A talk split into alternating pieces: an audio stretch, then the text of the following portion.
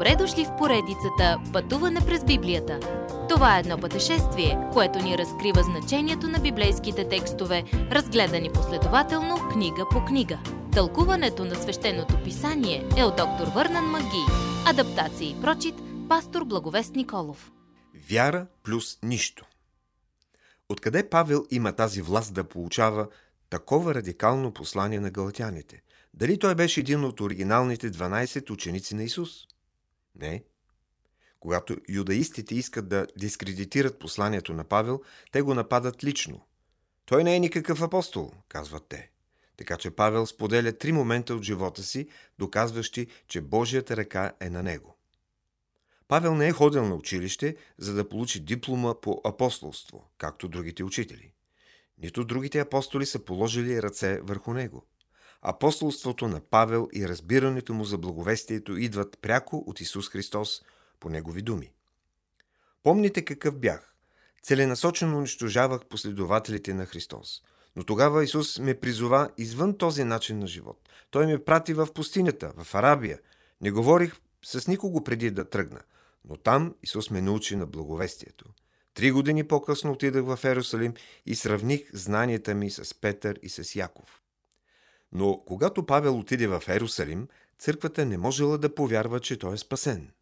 Варнава обаче му гласувал доверие. Той не проповядва ли същото благовестие като нас?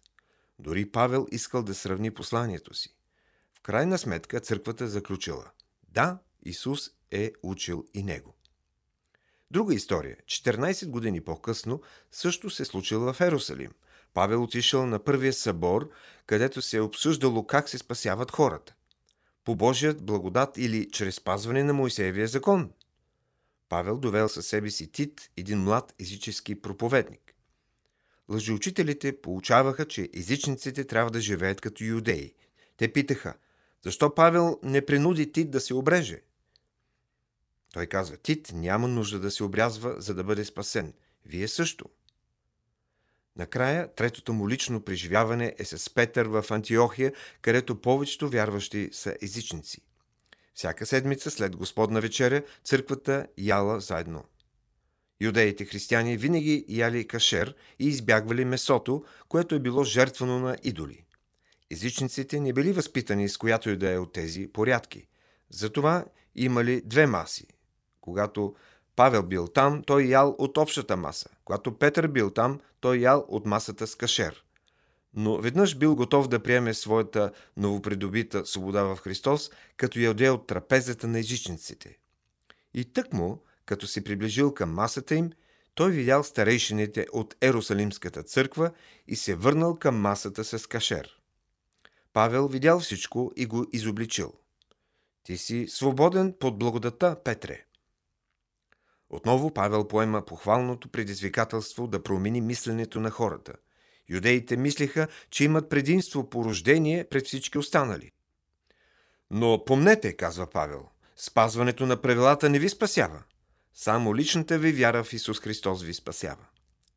Ние живеем този живот с вяра. Спасени сме чрез вяра, живеем с вяра, ходим с вяра в Божия Син, който ме възлюби и даде себе си за мене. 2 глава, 20 стих. Какво стана с вас? Павел пита галатяните. Отместихте погледа си от Исус и от делото му за вас. Забравихте кръста. Помнете откъде идвате, им казва той. Чухте благовестието и откликнахте с вяра. И се случи чудо. Родихте се отново. Божият дух ви обнови и започна да живее във вас. Благовестието е достатъчно да ни спаси и да ни пази и да ни помага да живеем с вяра в Него.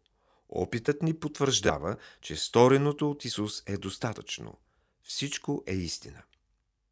Следващият път – какво придобиваме в Христос? Уважаеми слушатели!